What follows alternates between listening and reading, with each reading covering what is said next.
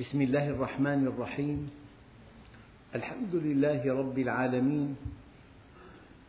والصلاة والسلام على سيدنا محمد وعلى آل بيته الطيبين الطاهرين وعلى صحابته الغر الميامين أمناء دعوته وقادة ألويته وارض عنا وعنهم يا رب العالمين. اللهم أخرجنا من ظلمات الجهل والوهم إلى أنوار المعرفة والعلم ومن وحول الشهوات إلى جنات القربات. أيها الإخوة الكرام مع الدرس الأول من دروس سورة التوبة. هذا الدرس والدرس الذي يليه إن شاء الله سأتحدث عن مضامين هذه السورة. وبعدها ننتقل إلى شرح آياتها آية آية. أولا مما يلفت النظر أن هذه السورة لم تبدأ بالبسملة. والحديث عن البسملة حديث طويل إن شاء الله في الدرس القادم أتحدث عن البسملة. لكن بسملة هذه كلمة مشتقة. بسملة يعني بسم الله الرحمن الرحيم. وحوقلة لا حول ولا قوة إلا بالله. ودمعز أدام الله عزك. وسبحل قال سبحان الله. وحيعل قال حي على الفلاح. وهلل قال لا إله إلا الله. وكبر قال الله أكبر. هذا مما تنفرد به اللغة العربية. اشتقاق كبير. يعني خمس كلمات تدمج في كلمة واحدة. فهذه السورة لم تبدأ بالبسملة. وقال بعض العلماء كان النبي صلى الله عليه وسلم يحدد بداية كل سورة بالبسملة. ولم يحدد في هذه السورة بداية هكذا قال بعضهم. وفي قول آخر أن النبي صلى الله عليه وسلم لم يحدد في هذه السورة البسملة لأن الأمر كما يتصوره بعضهم ليس رتابة في القرآن. هناك تغييرات تلفت النظر.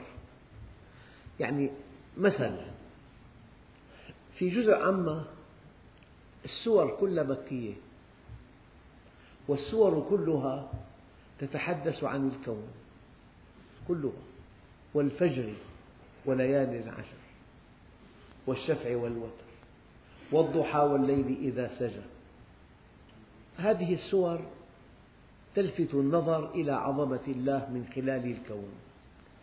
ضمن هذا السياق الكوني الأخروي تأتي سورة سورة المطففين. ويل للمطففين. الذين إذا اكتالوا على الناس يستوفون. قال بعض العلماء مما يلفت النظر أن هذه السورة قطعت سياق السور الكونية. وتوجهت إلى حكم شرعي تعاملي. بعضهم علق وقال أنت إذا لم تؤمن بآيات الله فهذا شيء كبير جدا لكنك إذا طففت في المكيال فهذا شيء كبير جدا أيضا. يعني لو أن إنسان ما أتيح له أن يعرف حقيقة الكون. لكنه آمن بالله واستقام على أمره وأدى ما عليه أدى العبادات أخذ ما له ولم يأخذ ما ليس له. هذا الإنسان ناج عند الله لأنه ما اعتدى على الآخرين. نقص المعلومات شيء وأن تعتدي على الآخرين شيء آخر. فالتصفيف عدوان. التصفيف غش. التصفيف أن تأخذ ما ليس لك. فكأن الله سبحانه وتعالى أراد بقطع السياق السياق الكوني بسورة في الجزء الثلاثين في جزء الكونيات في جزء السور المكية قطع السياق وجاءت سورة تتحدث عن التصفيف. وكأن التصفيف يشمل كل أنواع الغش. ويل للمطففين. كما أنه ويل للإنسان إن لم يعرف الواحد الديان ويل للمطففين. أيها الإخوة لكن يرد على هذين الرأيين في أن هذه السورة سورة التوبة لم تبدأ بالبسملة بأن القرآن الكريم بآياته وبترتيب آياته وبسوره وبترتيب سوره توقيفي من عند الله ولا دور للنبي صلى الله عليه وسلم إطلاقا في تحديد أسماء السور أو في ترتيبها أو في تحديد الآيات أو في ترتيب الآيات. يعني أحيانا من حكمة الخالق أنك في بعض الأمور تنتقل من شيء إلى شيء لكن أحيانا تجد فجوة هذه الفجوة لعلها تلفت النظر. ما الذي حدث؟ في آيات كثيرة. يعني الكلمات متعاطفة بالرفع. يأتي حرف عطف وتأتي كلمة منصوبة. هذا شيء يلفت النظر. لذلك القرآن في عند علماء القرآن ما يسمى بالنكات جمع نكتة النكتة ظاهرة بلاغية.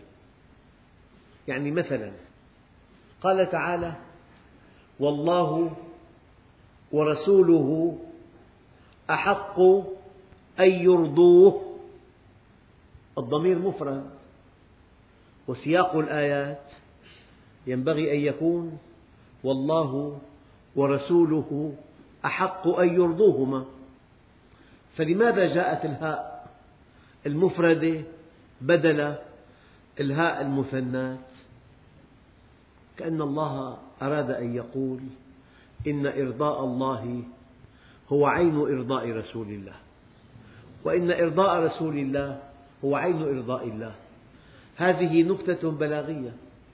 وإذا رأوا تجارة أو لهوا انفضوا إليها وتركوك قائمة قدمت التجارة على اللهو لأنه لا لهو من دون تجارة. له يحتاج إلى أموال يحتاج إلى دخل مفتوح مو دخل محدود. قل ما عند الله خير من اللهو ومن التجارة. هنا قدم اللهو على التجارة. لماذا قدم؟ قال لأن ترك الفرائض أو ترك العبادات بسبب اللهو أعظم إثما من تركه بسبب التجارة له على كل التقديم والتأخير قل إن كان آباؤكم وأبناؤكم وأزواجكم وعشيرتكم قدم الآباء. في هذه الآية المعنى الاعتزاز الاجتماعي. الإنسان يعتز بأبيه. بدأ الله بالأب. في موضع آخر بدأ بالمرأة. زين للناس حب الشهوات من النساء والبنين والقناطير المقنطرة من الذهب والفضة. لأن الآية في موضوع الشهوات فالمرأة قدمت على البنين. في موضع الاستعانة الإنسان لا يستطيع أحيانا أن يستعين بأبيه لتقدمه في السن ولا بابنه لصغر سنه. يستعين بأخيه يوم يفر المرء من أخيه وأمه وأبيه. قدم الأخ. في مجال الافتداء أغلى شيء بالفدية الابن. يود المجرم لو يفتدي من عذاب يومئذ ببنيه. إذا مرة الله بدأ بالأب مرة بالمرأة مرة بالابن مرة بالأخ. وموضوع التقديم والتأخير موضوع اللفتات البلاغية في القرآن الكريم شيء دقيق جدا. لذلك نحن حينما نقف عند بعض هذه اللفتات أو بعض هذه النكات يزداد إيماننا أن هذا القرآن من عند خالق الأكوان. يزداد إيماننا أن هذا القرآن من عند خالق الأكوان. في شيء آخر. يعني في الحج نحن مكلفون أن نقبل حجرا وفي الحج نفسه مكلفون أن نرجم حجرا. لما قبلنا الأول ولما رجمنا الثاني؟ قال بعض العلماء لا شيء في الكون مقدس لذاته بل إن التقديس من عند الله عز وجل. فإذا أمرنا ربنا أن نقبل هذا الحجر أصبح هذا الحجر مقدسا. وإذا أمرنا أن نرجم هذا الحجر أصبح هذا الحجر مبتذلا. إذا التقديس والتدنيس بأمر الله عز وجل. في شيء آخر في الدين في عظمة.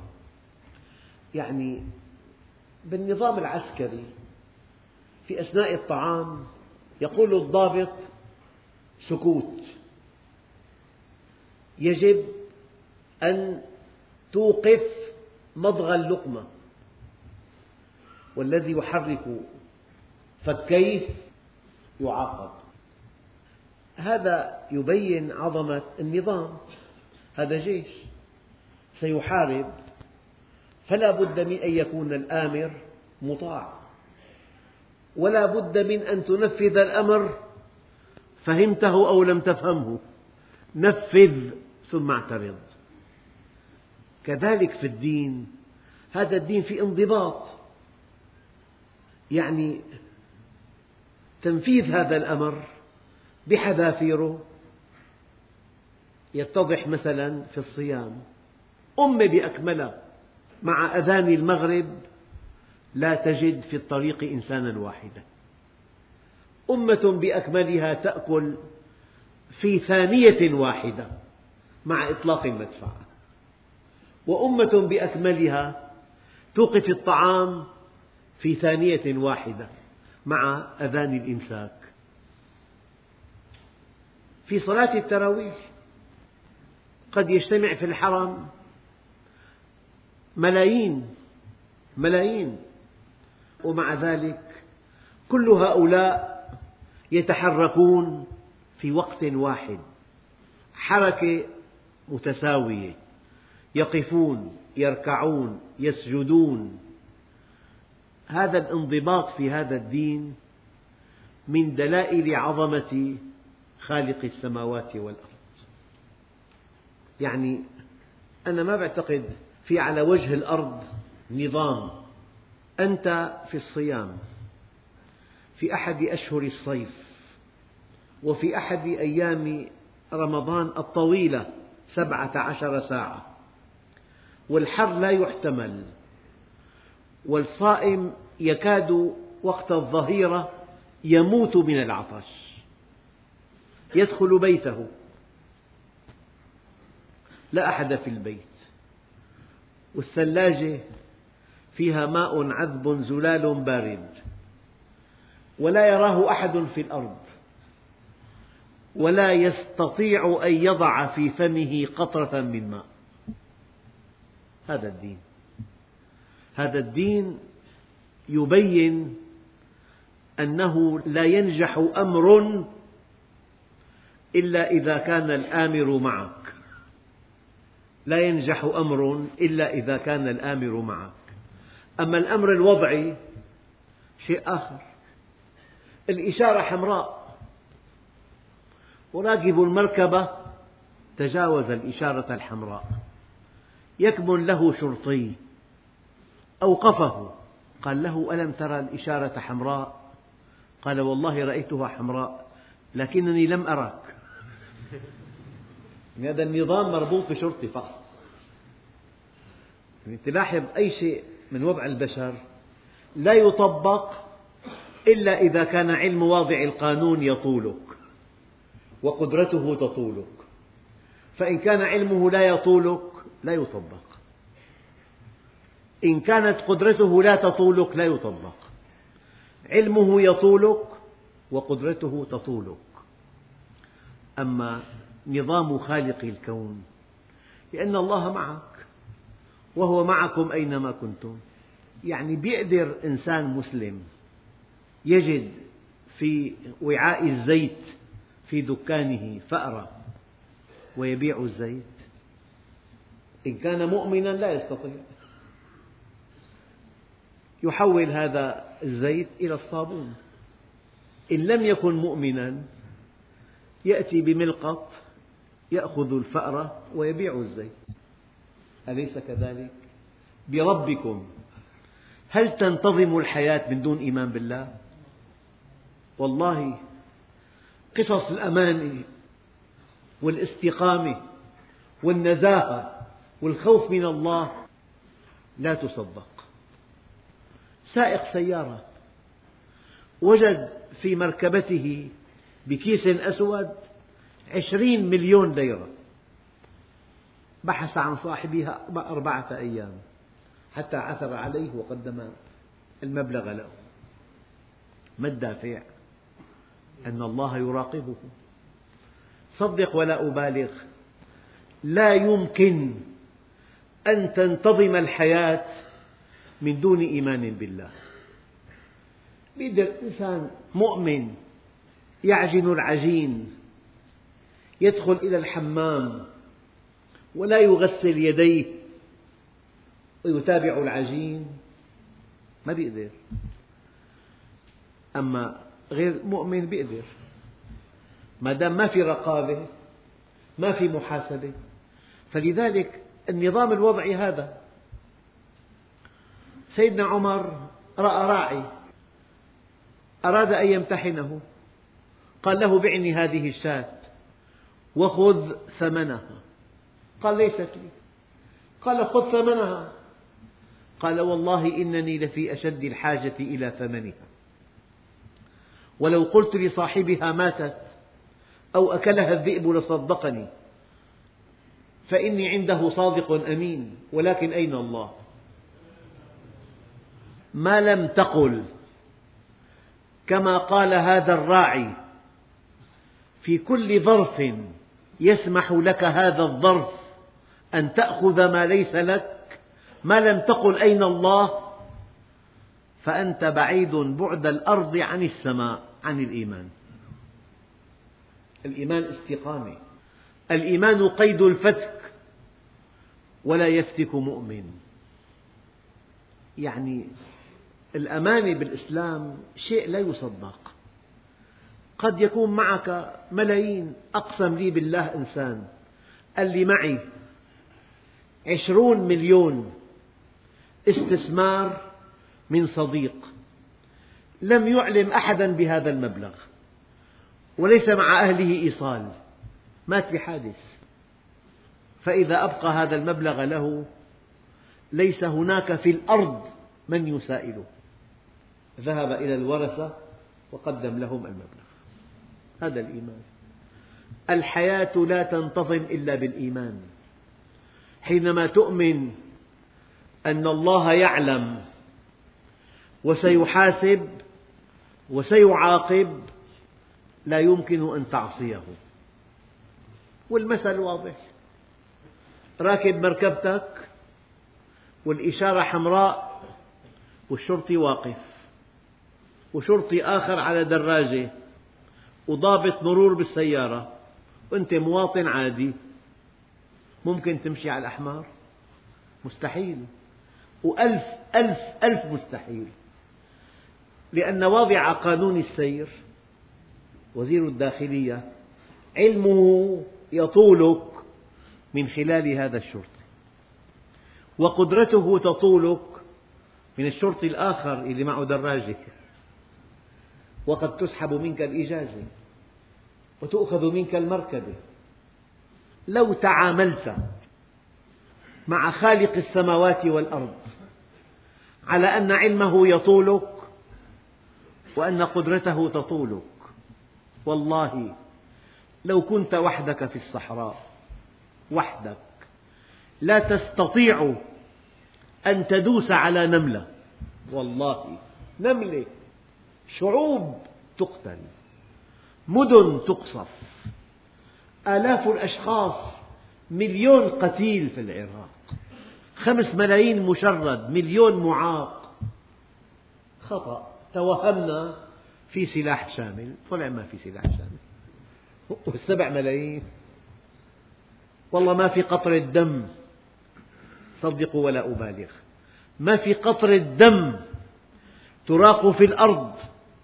من آدم إلى يوم القيامة إلا وسيسأل عنها إنسان. لما قتلته؟ وإذا الموءودة سئلت بأي ذنب قتلت؟ أنا أقول علامة عقلك خوفك من الله. رأس الحكمة مخافة الله. أن تقول إني أخاف الله رب العالمين. والله مجتمع في إيمان لا في سرقة ولا في غش. يعني معمل يبيع لبن مصفى. ما في نقطة حليب مواد كيماوية كله بنصف السعر. فكل معامل اللبن المصفى توقفت عن العمل.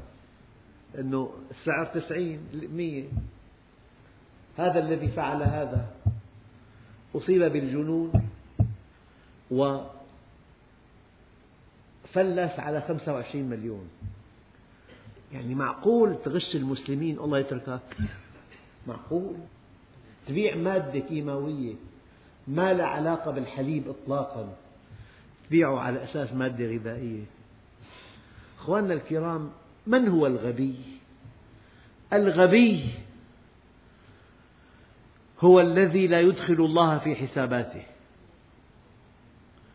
بعني هذه الشاة وخذ ثمنها. قال ليست لي. قل لصاحبها ماتت. قال ليست لي. والله إنني لفي أشد الحاجة إلى ثمنها. ولو قلت لصاحبها ماتت أو أكلها الذئب لصدقني. فإني عنده صادق أمين ولكن أين الله؟ والله مرة حدثني أخ أحترمه كثيرا. عنده معمل مواد غذائية للصغار. قال لي هذا الطفل أخذ من والده عشر ليرات. معقول بيعه بضاعة. مواد الغذائية الأساسية منتهية الصلاحية. يعني في مواد غذائية لها صلاحية. فإن لم تباع في وقتها من يشتريها؟ أصحاب المعامل. هذه لا تظهر في الأسواق. تدخل في تركيب هذه المادة. بيقول لي هذا الأخ المؤمن قال لي والله ما بقدر. بجيب أفضل مواد. لأنه الله بيحاسبني. إذا ما بتدخل الله بحساباتك إذا ما بتقول باليوم ألف مرة أخاف من الله. أخاف أن أكذب. أخاف أن أغش. يعني ممكن تبيع دواء منتهي صلاحيته؟ إجا طفل بده دواء حقه 800 ليرة. بتحك تاريخ الصلاحية. على أنه الكلمة واضحة. أنا أقسم لكم بالله لما إنسان يرتكب معاصي كبيرة جدا كهذه المعاصي كأن عباداته الراقية ألغيت. من أين جئت بهذا الكلام؟ السيدة عائشة تقول بلغها أن واحدا من الناس فعل شيئا لا يرضي الله. قالت قولوا له إنه أبطل جهاده مع رسول الله. أحيانا يكون في يعني أشياء طبية.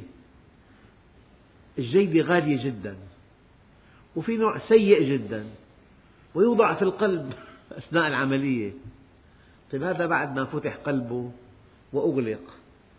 إذا وضع له قطعة من أرخص نوع وبالفاتورة جاءت من أغلى نوع بيقدر يتحقق؟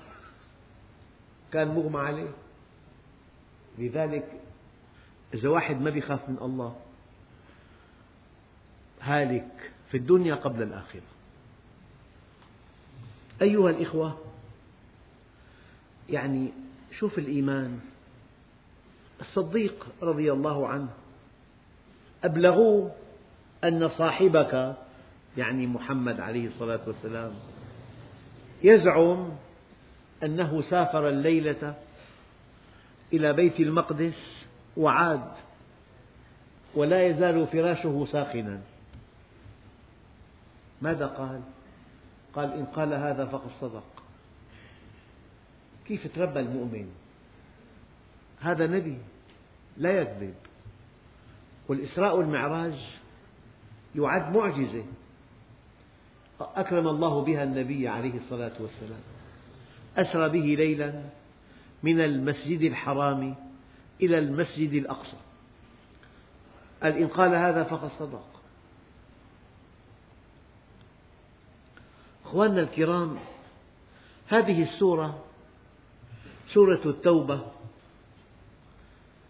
سبقها سورة الأنفال. فيها توزيع للغنائم. وسورة التوبة فيها توزيع للصدقات. واحدة توزيع الغنائم والثانية توزيع الصدقات. إذا السورتان متكاملتان. وقد يقول قائل لم لم تبدأ بالبسملة؟ قال لأن البسملة بسم الله الرحمن الرحيم. في البسملة أمان ورحمة. وفي هذه السورة نقض للعهود. فلا تتناسب البسملة مع نقض العهود. هذه وجهة نظر متعلقة بأن هذه السورة ليس فيها بسملة. أيها الإخوة قد يسأل سائل لماذا سميت هذه السورة بسورة التوبة؟ لأنها بدأت بأن الكفار نقضوا عهودهم مع رسول الله. ولما نقضوا عهودهم الله عز وجل تبرأ من هذه العقود والعهود. لذلك هذا الذي نقض عهده مع رسول الله فتح الله له باب التوبة. والله يريد أن يتوب عليكم. إن الله يحب التوابين. تصور دين ما في توبة. فالإنسان إذا اقترف معصية لا يغفر له هذا الذنب أبدا. يعمل ألف معصية فرد مرة. ما دام ما في توبة. الإجرام يتفاقم يتفاقم إلى درجة مذهلة. يصير في شراسة بالإجرام. أما أي ذنب إذا تبت منه قبل الله توبتك فالتوبة رحمة. التوبة حصن للمجتمع. التوبة حصن للمذنب. التوبة طريق للسلامة والله لو ذهبنا لسنوات وسنوات نعدد حكمة التوبة لا ننتهي. الله عز وجل سمى هذه السورة التي افتتحت بأن الكفار نقضوا عهدهم مع رسول الله سميت سورة التوبة لأن الله يغريهم بالتوبة يدعوهم إلى التوبة. وإياك أن تقنط من رحمة الله. إياك أن تيأس. القنوط من رحمة الله كفر. واليأس من رحمة الله كفر.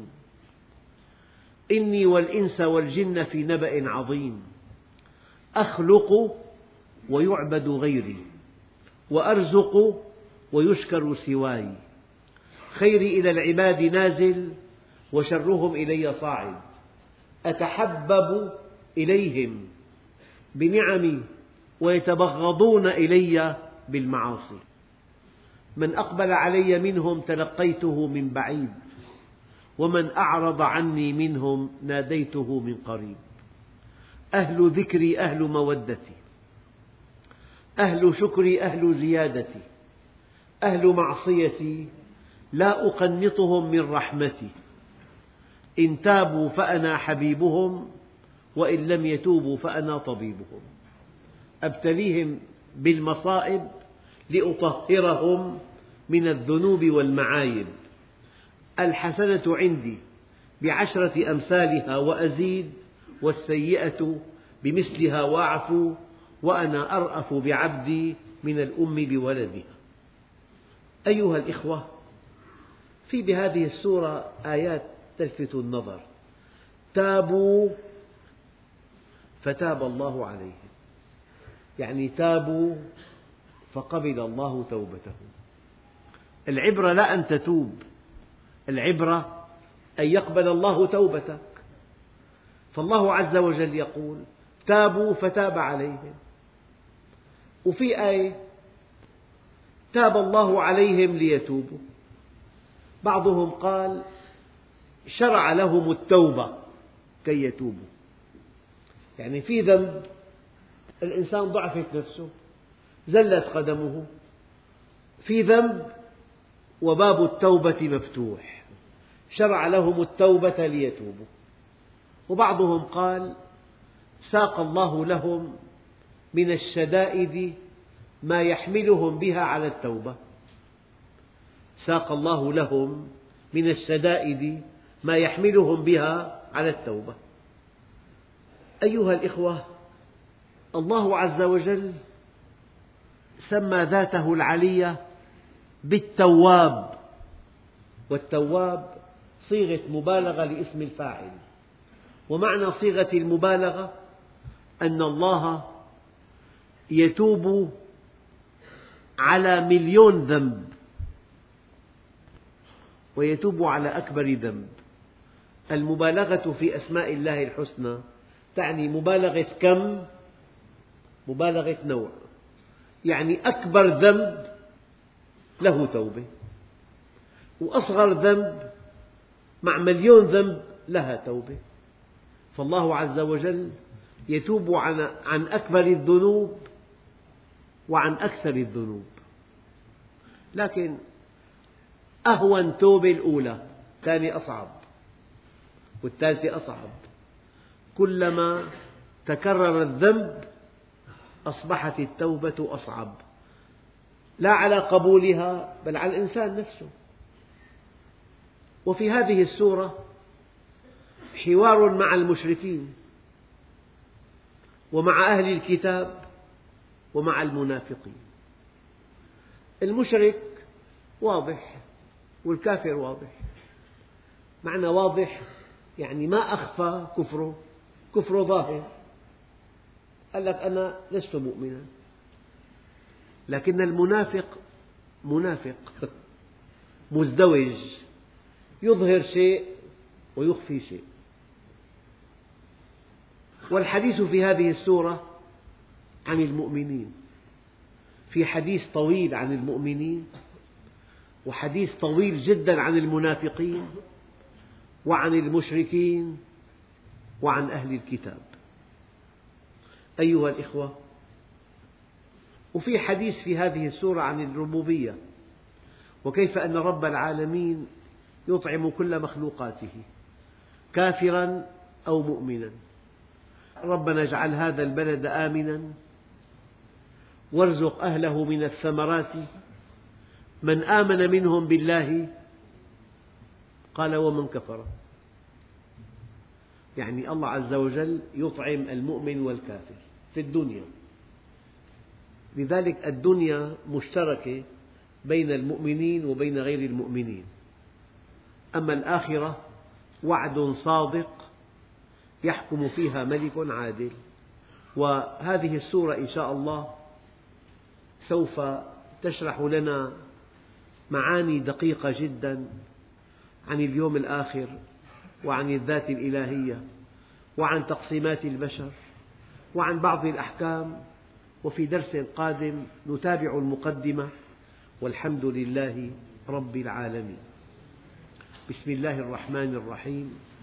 الحمد لله رب العالمين والصلاة والسلام على سيدنا محمد الصادق الوعد الأمين. اللهم أعطنا ولا تحرمنا أكرمنا ولا تهنا آثرنا ولا تؤثر علينا أرضنا وارض عنا. وصلى الله على سيدنا محمد النبي الأمي وعلى آله وصحبه وسلم والحمد لله رب العالمين الفاتحة.